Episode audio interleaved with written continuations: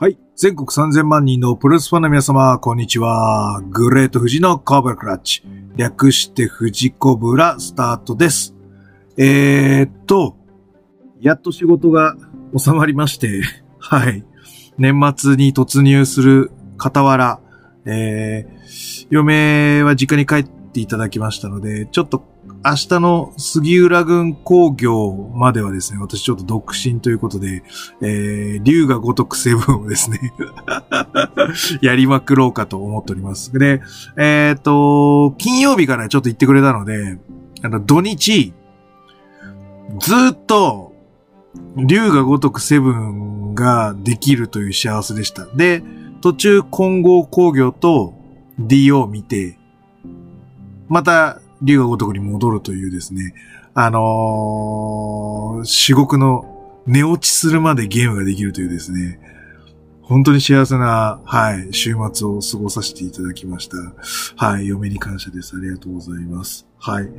でですね、えっ、ー、とこれだけ言うと、ダニー・ホチさんがお亡くなりになったので、あの、ちょっと一言言いたいです。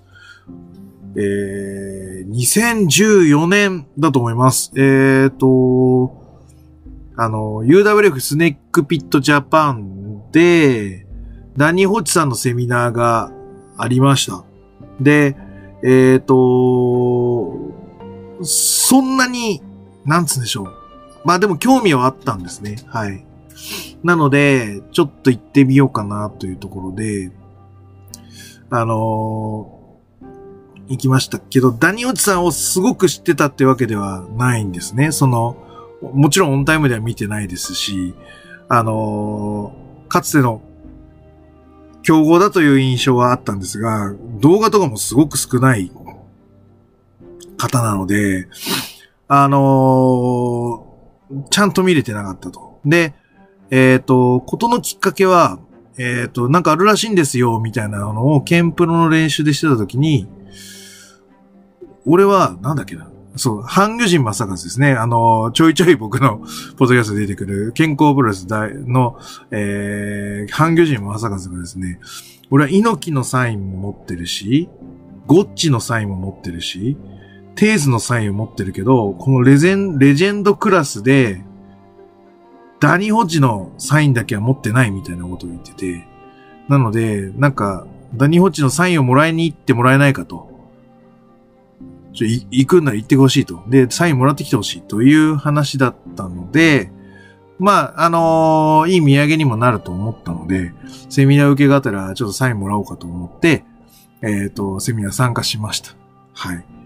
で、えっ、ー、と、ちょっと動ける格好に着替えてからの、まあ、セミナーみたいな形だったので、いつも練習で使ってるアーマシューとか、ニーパッドとかをして、あのー、ちょっと準備体操してましたら、あのー、あの宮戸さんが隣に来られて、君は何をやってるんだね？みたいなことを言われたので、あ、えー、ちょっと社会人プロレスを少々やっておりますって言った瞬間から、あの、仕方されました。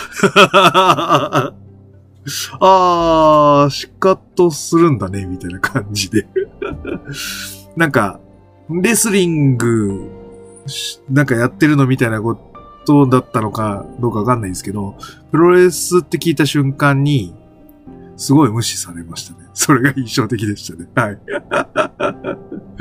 で、えっ、ー、と、セミナーは一応スタートして、でも本当ね、受けてる人たちは、その頃、今でこそ、若干、プロレスする人よりな、アプローチの仕方をしてると思うんですけど、この当初の2014年ぐらいの宮戸さんとかスネークピットジャパンのアピールの仕方って、いわゆるその、MMA 総合とかレスリングの人向けのレスリング技術を提供してあげてるんだぞみたいな、そんな印象があるんですね。で、えっ、ー、と、なので、やっぱりちょっと MMA 経験者とかそういう人たちが主に向けてるんですよ。で、本当のプロレスファンって、僕ともう一人ぐらいの人ぐらいしかいなくて、はい。あの、すごくアウェイだった記憶があります。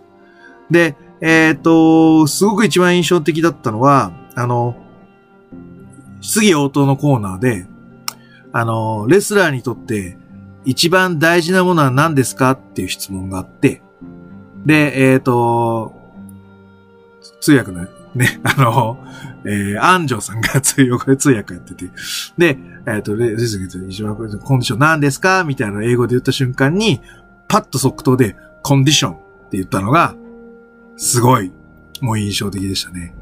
1にも2にもコンディションだっていう話をしてました。で、えっ、ー、と、じゃあそのコンディションどうやって作ったんだ俺はレスラーの、レスリングのベースを作るっていうのはどういうことなのかって言ったら、なんか、やっぱ、山に、の、なんか山、山、親、山のあたりに住んでたらしくて、学校行くにも何キロも走ってたとか、あとなんか消防隊員みたいなのにもなって、なんかそこを行き来したりしてる往復でこう動くだけでもすごく体力を使ったりクロスカントリーの技術っていうのはすごく足腰を鍛えてるんだみたいな。もうとにかく子供の頃からそういう体をめちゃめちゃ動かしてたんだ。だからコンディションがいいんだ。そういうベースを作ってきたんだみたいなことはおっしゃってましたね。はい。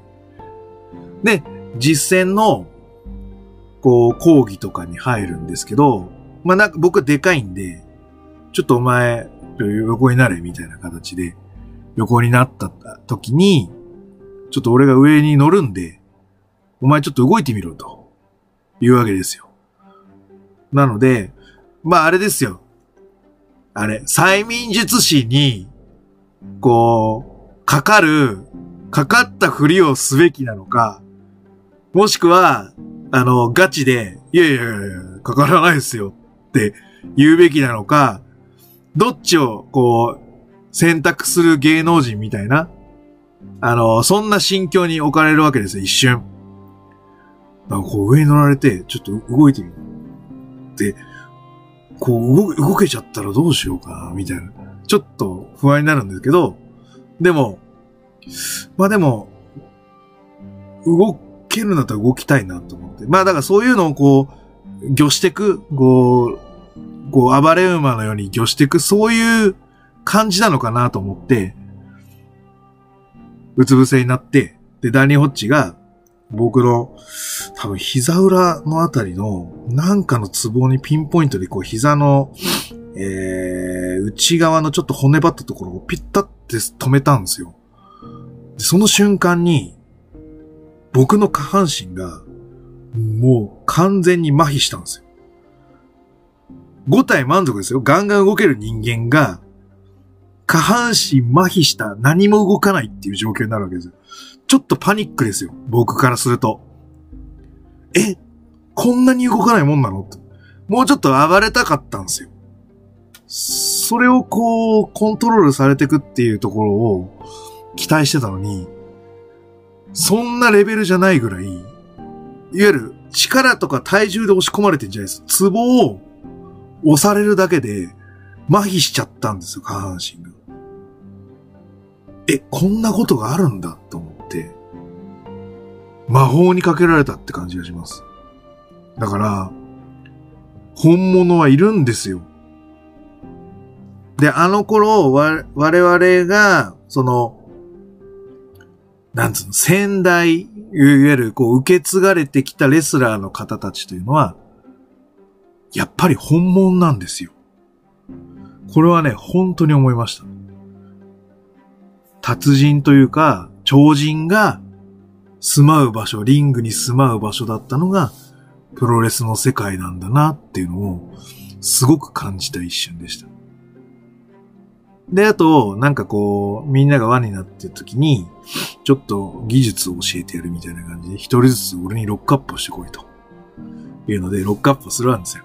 ロックアップしたら、ちょっとお前俺にヘッドロックとか技をかけてみようとしろみたいなこと言うんですけど、こう、もうね、ロックアップした奥襟の方の手を、こう肩と顎かな？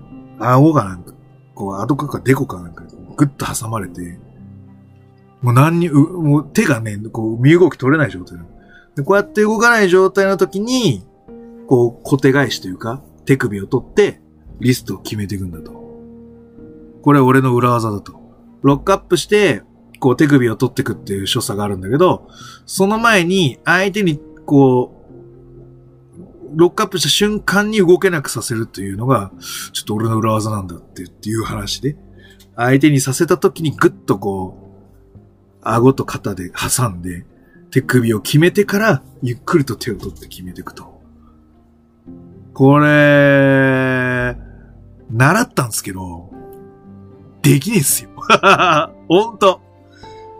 なんつうのかな。やっぱそれがフィジカルのやつだったり、あとそのツボだったり、両方あっての達人技だと思うんですね。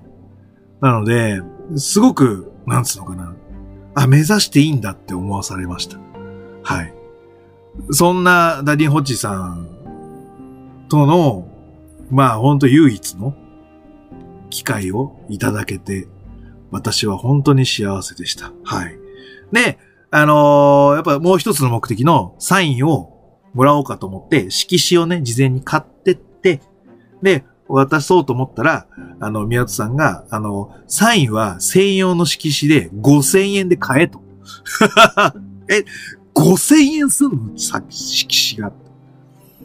確かに、アメリカからわざわざ来てる渡航費でお小遣い的なのを出すには、やっぱそういうぐらいのものが必要なのかもしんないけど、色紙5000高えなと思ったけど、でも半魚人正和に渡さなきゃっていうので、セミナー代が6、7千円ぐらいかかって、で、色紙が5000なんでもう1万超えるわけですよ。でも5000円払って、色紙を買いましたと。で、えっ、と、でもすごい貴重な体験をさせてもらったし、こんなすごい人の色紙だったら、いいよ5000円でもと俺は思ったんですよ。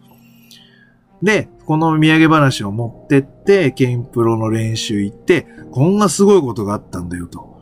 で、あのーね、あの、頼まれてた色紙持ってきましたと。で、えっ、と、5000円かかったんで5000円くださいって言ったら、5000円はいらないからお前持っとけって言われて。僕今でも大事に、あのー棚に飾ってあります、プロレスコーナーの。はい。それぐらい、あ、でも本当一番大事な、うんプロレスグッズになってると思います。それまでの僕の一番、あのーこ、こう、まあ、効果で言うと今でも効果なんですけど、グッズは、ジャイアント馬場さんがお亡くなりになった記念の、なんだっけな、16分の1フィギュアとかなんかそんな感じのやつだよね。1万5千ぐらいしたやつ。あれが僕の中で最高値のプロレスグッズなんですけど、はい。あのーただ、価値的に言うと、まあ、直筆サインって手形が入ってるので、まあ、ちょっとそれに準ずるぐらいの、はい。非常に貴重なコレクションをいただいたというお話です。はい。あの、ダニーおじさん、ご冥福をお祈りします。はい。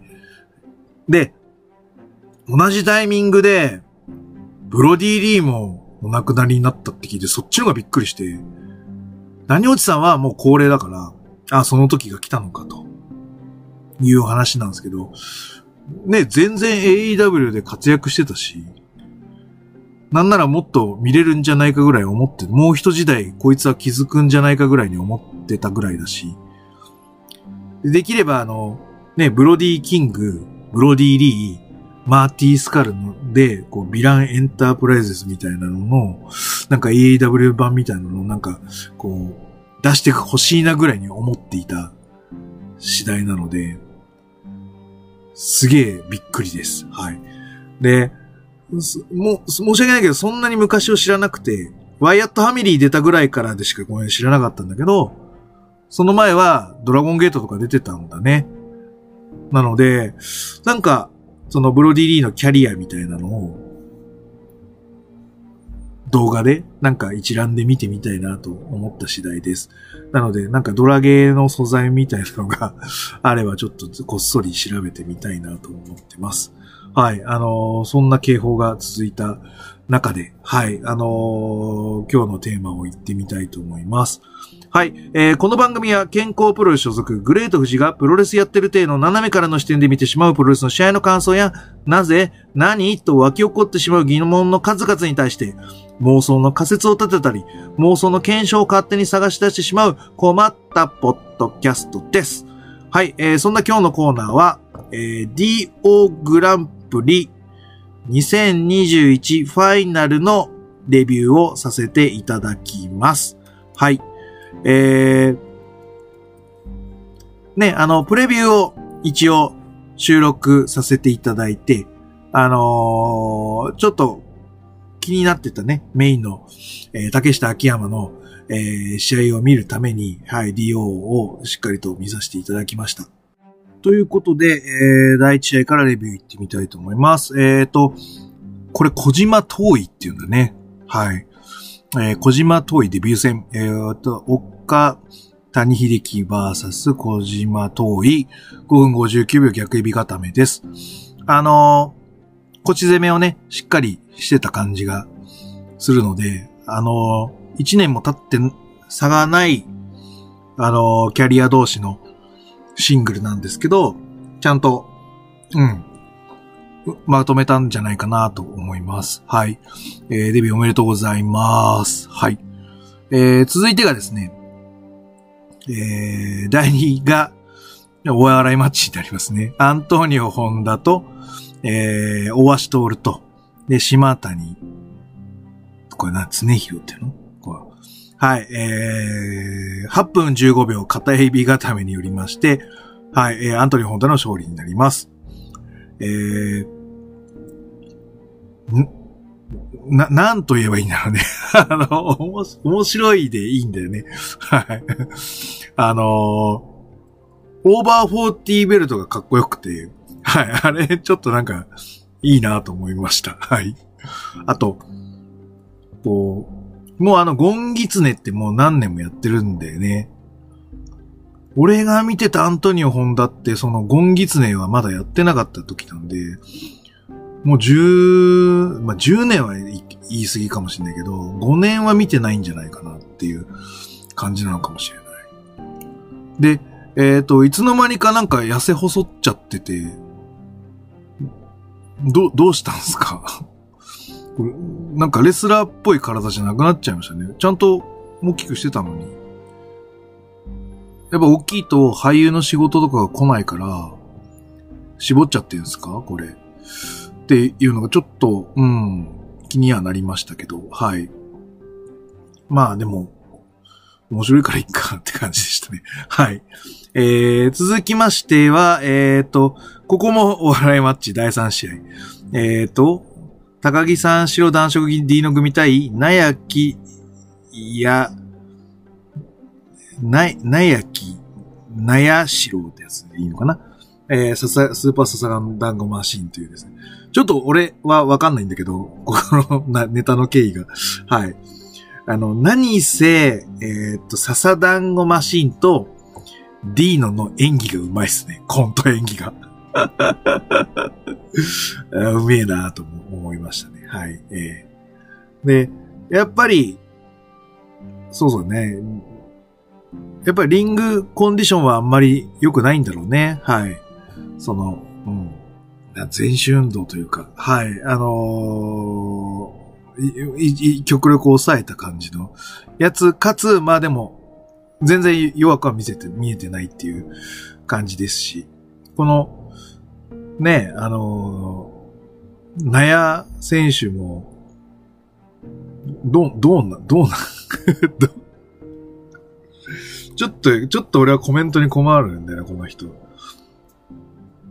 この人も、なんか、あんまり大きい、でかいだけで大きくないっていう感じがするので気になりますね。はい。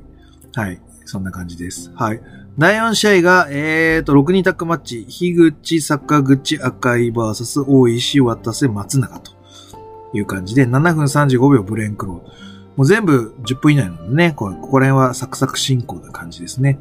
はい。で、えっ、と、なんつうの？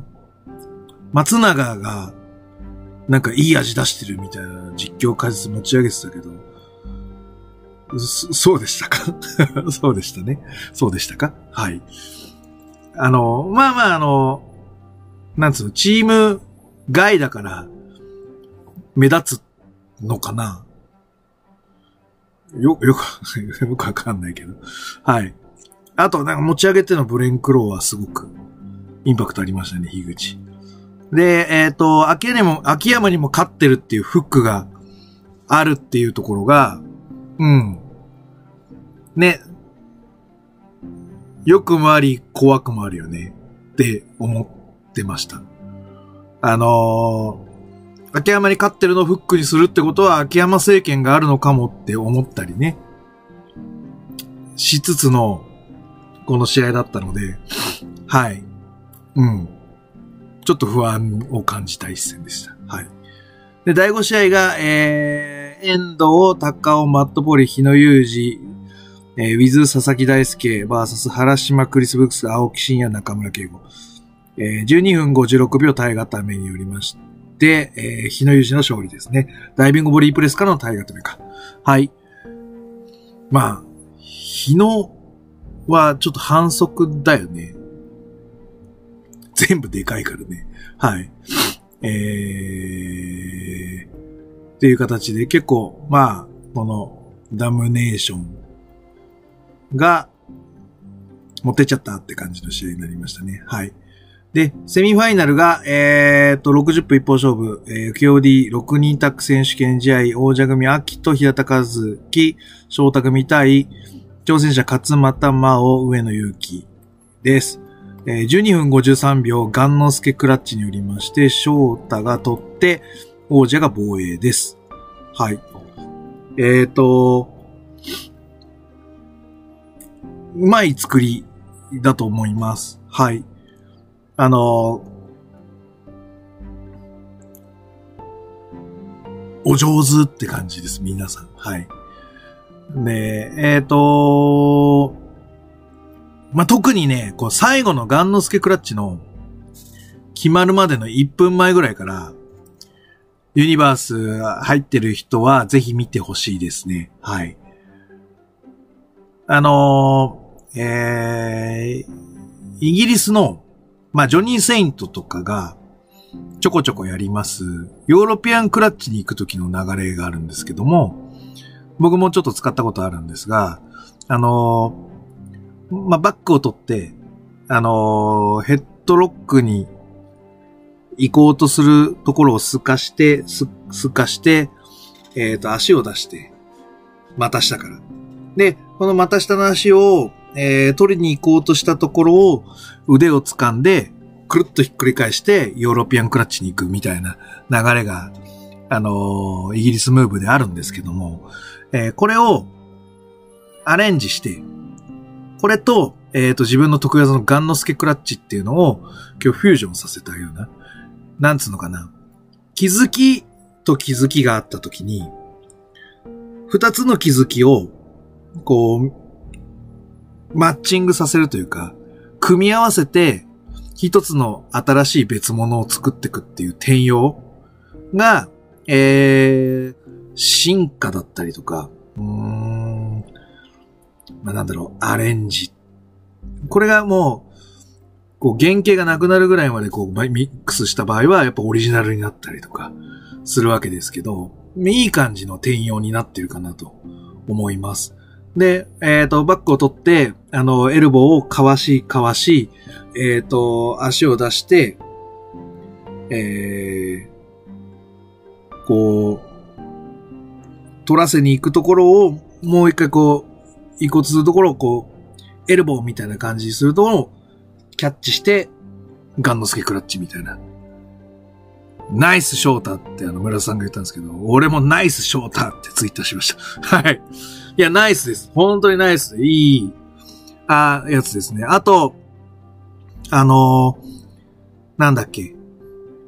カートアングルの使ってる、あのー、抑え込みみたいなのもヒートアップの中で出してたりとか、えー、今、その、思ったことがそのまま形にできるキャリアになってきてるっていうところが、翔太の今素晴らしいところだと思ってます。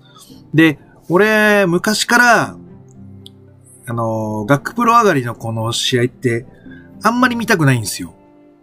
なんかやきもきしちゃう。なんだよとか、もっとこれできるよねだとか。その、学プロの時見てた動きはできるんだけど、プロだとそういうのってまず制限しながら徐々にこうステップアップしなきゃいけないので、こうやきもきしちゃうんですよね。もうこれできるのにしないとか。あの、あるし、えっ、ー、と、あとそもそも、えっ、ー、と、フィジカルは、いわゆる逆に言うと弱いじゃないですか。で、どんどん作っていかなきゃいけないとか、こう、見れる体であるだとか、見れる、まあ、動きになるまでは、なんかちょっとこう、もどかしい、も、ま、まだまだなのか、みたいなのが、思っちゃうのがすごく嫌で、あんまり見ないようにしてたんですけど、翔太は結構デビュー当初から見れるプロレスをしてたかなと思います。あの、今ぐらいこう、キレがあったかと言われればそうではないんですけど、何せ足が太い。デビュー時から。俺足が太いレスラー好きなんで、うん、翔太は、うん、なんか、見てたな、見れたなって感じです。そのデビューから。他のね、あの、後輩の子たちは、ね、ぜ、ちょっと見れなかったかな。うん。うん。翔太が結構例外かもね。あの、高尾相馬は結構デビュー戦から見てたんだけど、まあ、両国デビューだからね。なんだけど、すげえやきもきしながら、うん、あ、あ、そこの動きもちょっといけるよね、みたいな。こう、もどかしく見てた記憶があるんですけど、翔太はあんまりそんなことなくて。どちらかというと、その、プロのフィジカル、コンディションに見合う動きとかキレにもっと速くなってほしいなと。ただ、その、見れるできないよ、見れるから。っていう思いがあった中で、今そのコンディションと思ったことを具現化するキャリア、あの、スキルが、こう、噛み合ってきてる感じがするので、非常に見てて心地がいいですね。はい。で、ガンノスケクラッチも最初ね、あの、肩ついてた感じのやつで、ガンノスケさんに直接指導というか、ツイッターでダメ出し食らって、えっ、ー、と、ね、あの、す、す、すねるわけじゃなくて、じゃ、じゃあ教えをこう、みたいな、あの姿勢が、さらに、あの、ガンノスケクラッチのクオリティを上げたっていうのは、なんつうのかな、見えてはいるので、あのすごくうん。ガンノスケクラッチで決めるということに対して、テンションが上がりますよね。はい。で、えっ、ー、と、来年1月はエクストリームだっけ？なんだっけ？ユニバーサルだっけ？ユニバーサル王座に挑戦して、で、6人タックの防衛戦もやって、みたいな感じなので、まあまだまだまだ翔太が、こう、波に乗ってきてるなって思いました。はい。えー、そんなセミから、えっ、ー、と、メインが、そうですね。最初から、ちょっと前々から見たかった、えー、メインイベント、時間無制限一本勝負 DO グランプリ2021優勝決定戦、えー、A ブロック1位竹下幸之助 VS B ブロック1位秋山淳、えー、23分29秒 TKO 勝ちによりまして、秋山淳選手が DO グランプリ覇者となりました。はい。えーと、ここの試合の経緯は、えーと、まず、前回とは別に、センターを取りに行きましたね、竹下選手は。こう、取りたいみたいんじゃなくて、じわりと取るぞ、みたいな感じの取り方をしてたと思います。で、やっぱり左腕が痛いので、左腕をかばう感じで、えー、左後ろ、右前で手をつを取っていったりとか。はい。えー、そういう動きを、えー、竹下選手はしてます。だから、論理的プロレスをしたいっていうものが見えてます。はい。で、えっ、ー、と、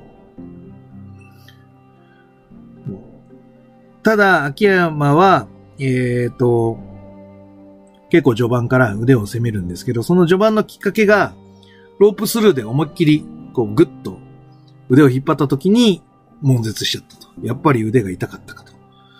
いうことになって、もうすぐさま腕攻めに入るよと。で、腕カーフブランディングとか、腕ドラゴンスクリューとか、腕ストンピングとか、はい。腕ストンピングは、あのー、はい、僕もやってる感じなので、はい。あのー、僕の方が痛いと思います。はい。えっ、ー、と、痛く見えます。はい。関係ないですね。はい。えー、ただなんかね、実況ではなんか、俺の腕攻めは他とは違うぞって言ってたんですけど、まあ、な、何が違うのかはよくわかりませんでした。はい。で、ただ、ハンマーロックに行った時の、えっ、ー、と、ちょっと竹下選手のこう痛がる表情みたいなのは、見えてましたね。はい。で、えっ、ー、と、そうそう。あと、キーロックの時も痛い。腕が痛い。腕が痛いよっていう顔は見えてはいた。見えてはいたんですけど、ちょっと気になったのは飛ばしてねえなっていう感じはしました。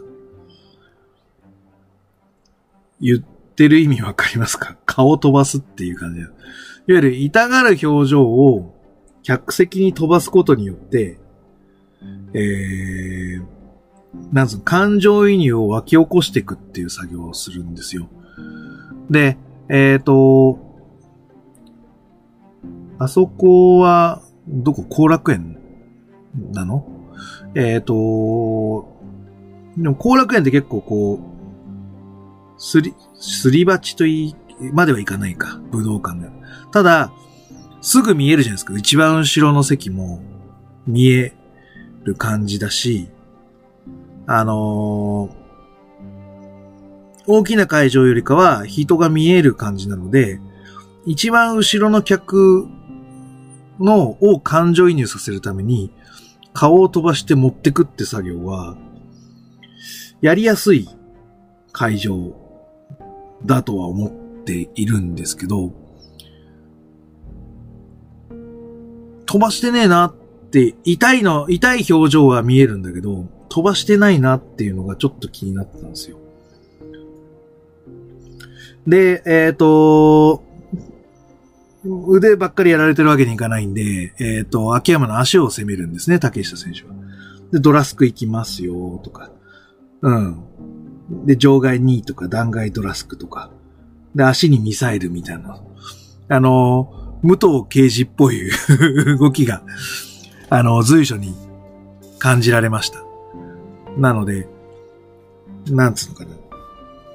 あ、無糖っぽいと思いました。はい。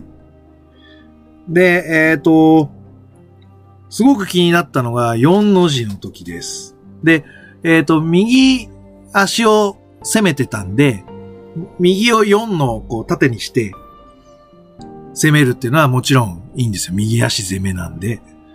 で、えっ、ー、と、なんつうの？秋山がすごく表情を作るんですよ。痛い痛いっつって。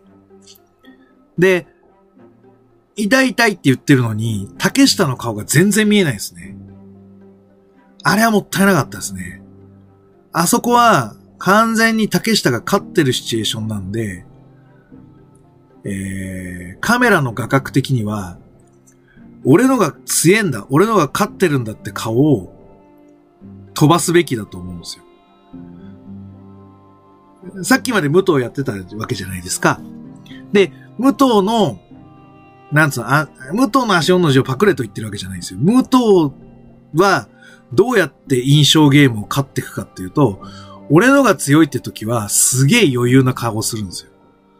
で、俺が弱えって時は、あんまり顔見せないですよ。だから、秋山の方は、その、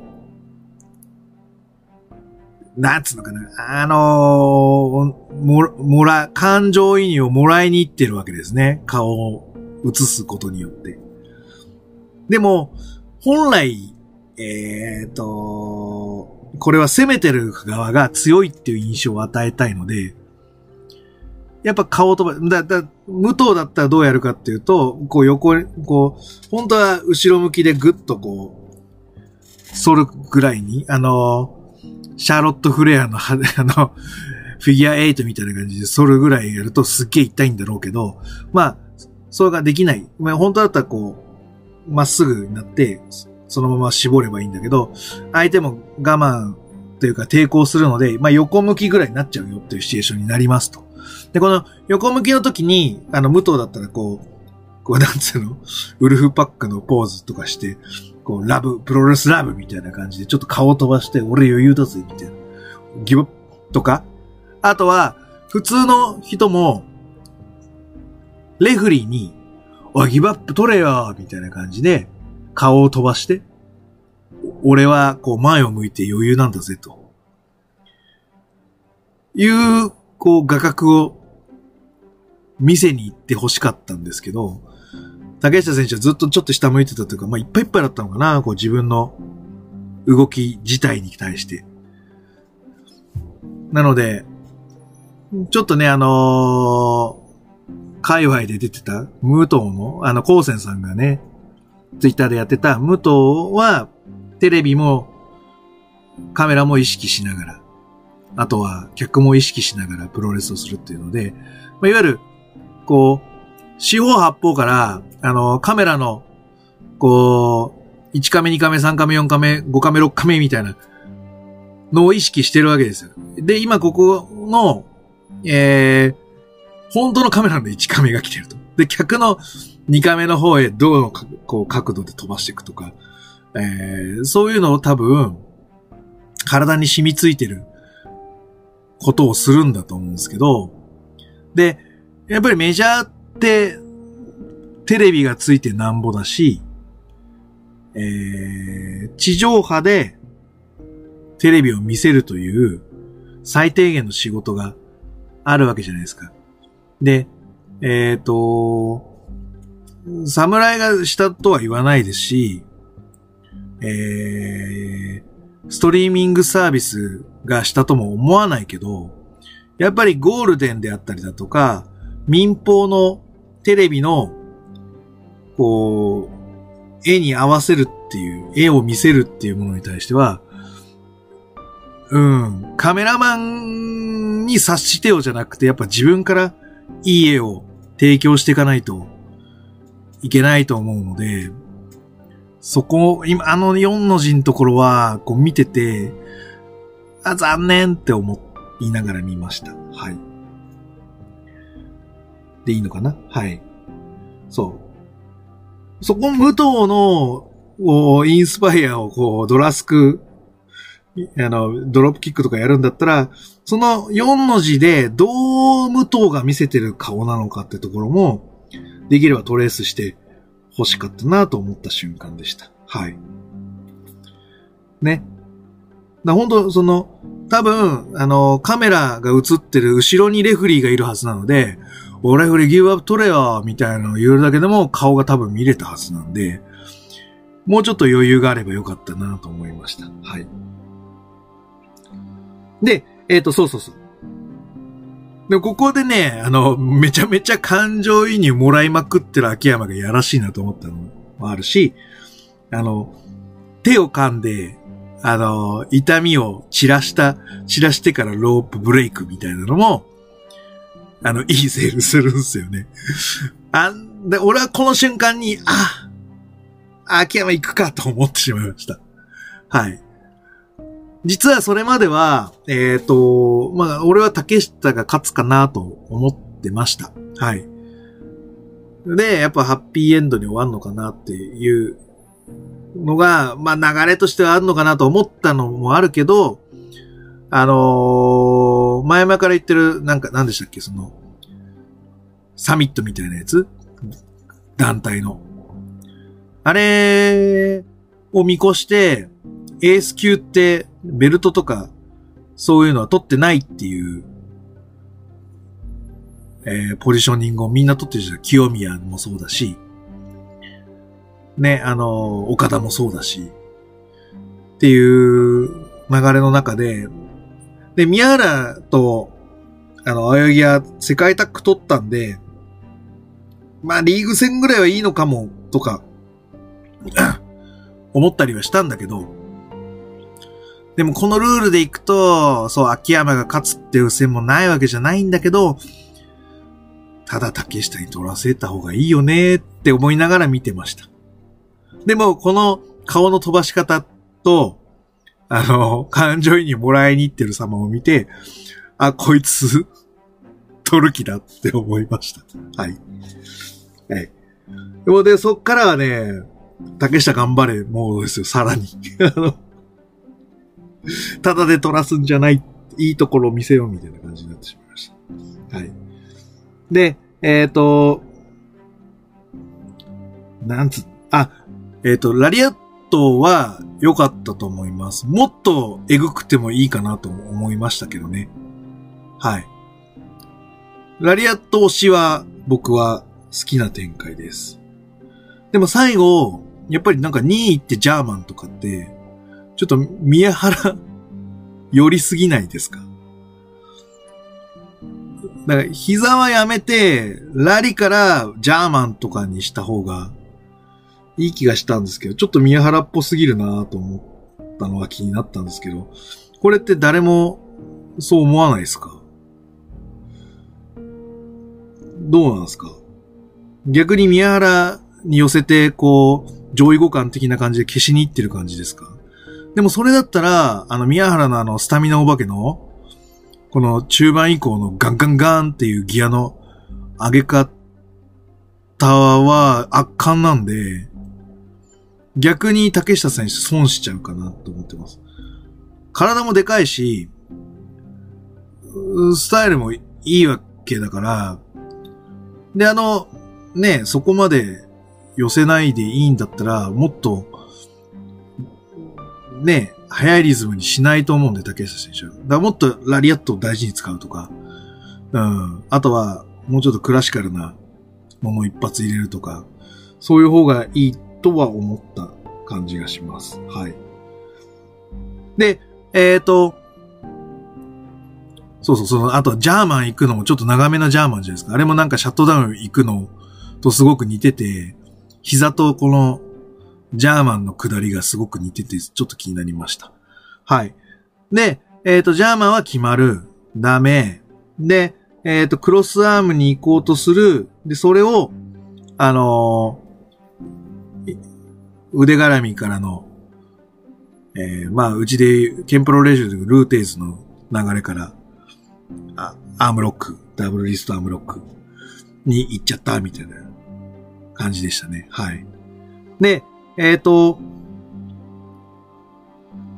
ダブルリストロックの、あと木村ロックか。まあ、木村ロックの時の流れは、ちょっと本当にレスリー、レフリーストップかなと思ったんですけど、そこから、あの、シザースを入れたと思うんですよ。で、シザースを入れたのを見て、松井レフリーはレフリーストップをしたっていう形なんですけど、あれはちょっと、俺的には違うなと思いました。はい。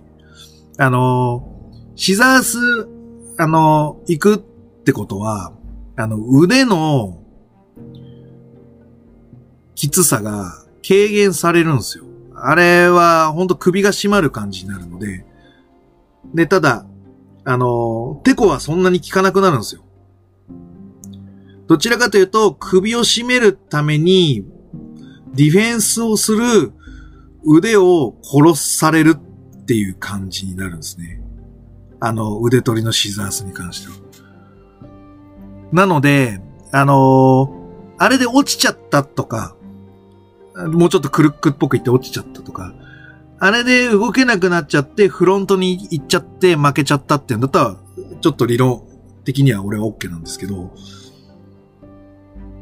腕取りの中でシザースに変化したのに、腕がやばいからレフリーストップっていうのは、ちょっと出しかなって思いました。はい。はい。ただ、あの、変形のそのアームロックって書いてあるんですよ。あの、あれは本当に、その、ルーテーズが、あの、腕を取ってゴロンと転がせた時に、そのままシザースに取ってく流れを、まあ、アームロック重視で、で、動けなくさせるためにシザースにして、レフリーにもう動けないよってアピールもさせたっていう。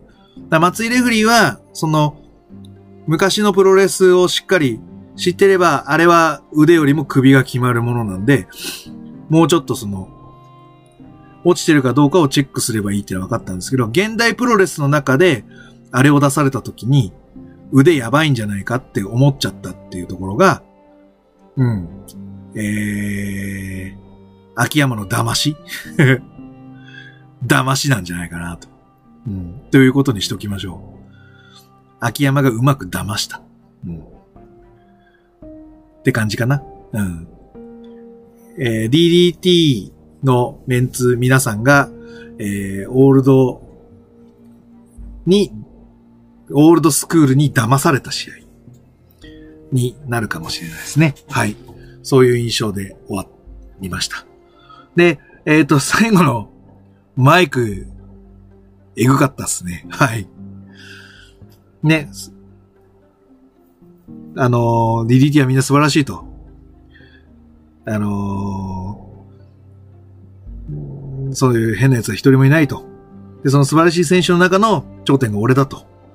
で、このプロレス界には認められたチャンピオンが3人いると。IWGP 内藤哲也、GHC 塩崎豪、KOD 遠藤哲也。プロレス界にはこの3人だけだよっていう。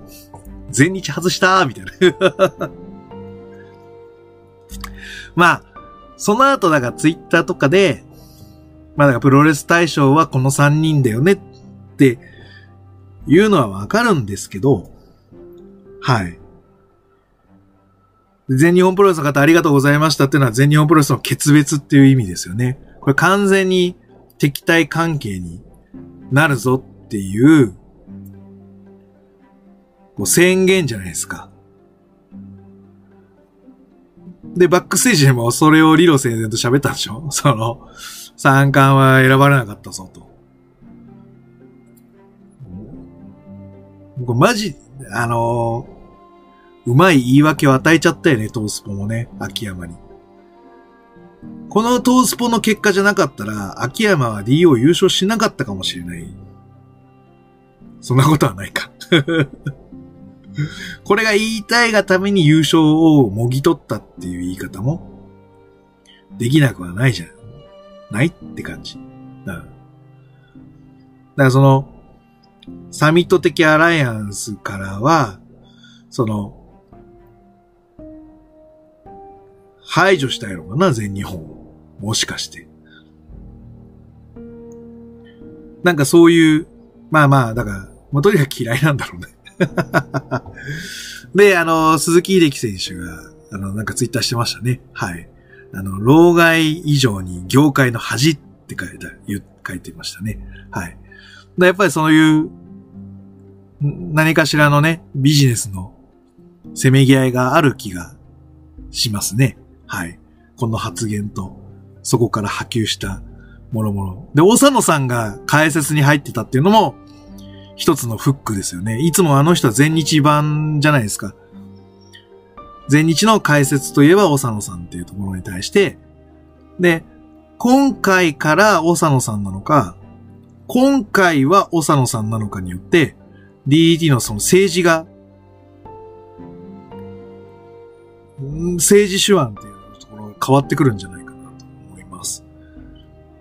なので、その、急にだから全日をやめるってことはないと思うんだけど、そういう評価の外堀を DDT を埋めに行ってるんじゃないかと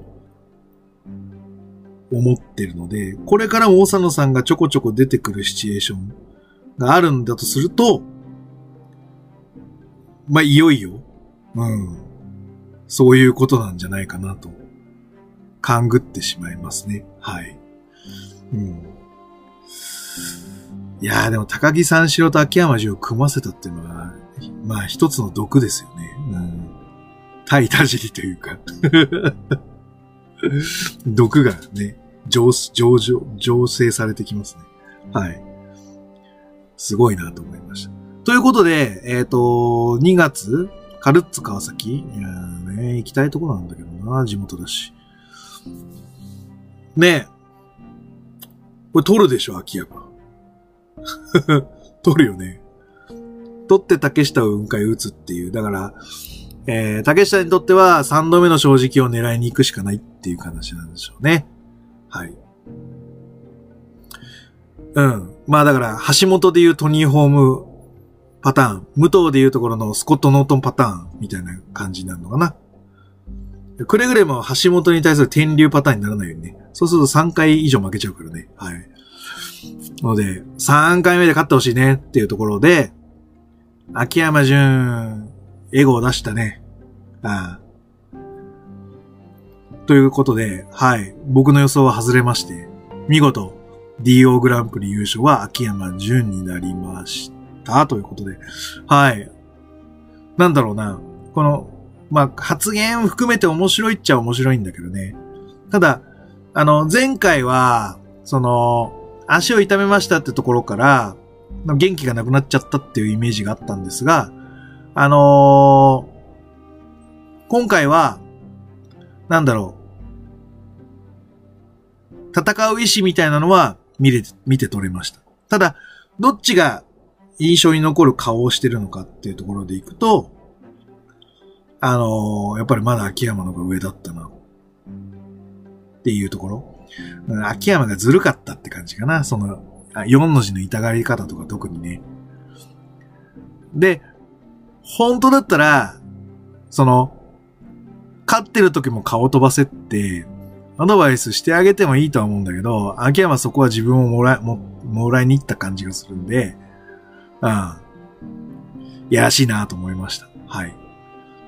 なので、すごく今後の DDT も目が離せなくなったかなというところで、はい、今日は終わりたいと思います。はい、えー、グレート富士のコブラクラッチで質問感想をお待ちしております。グレート富士の質問箱や Twitter DM などどしどし送ってくださいね。はい、えー、と、リリーの YouTube チャンネルには、えっ、ー、と、ヘンチンさんが高木さん素人と戦ってる姿が見れますので、ぜひ見てください。あの、えー、成り上がり5人衆との、えー、エクストリーム級の選手権試合の YouTube になります。あと、えっ、ー、と、多分、リンクス取ってると思うので、あのー、年末なのか年始ぐらいに、はい、リンクスの動画が上がってくると思うので、えっ、ー、と、それをまた、えー、出ましたら、はい、展開させていただきたいと思いますので、ぜひ見てください。はい。えー、また気に入っていただけましたら、サブスクリプションの登録または定期購読のボタンを押してくださいね。ということで、はい。竹下頑張れはい。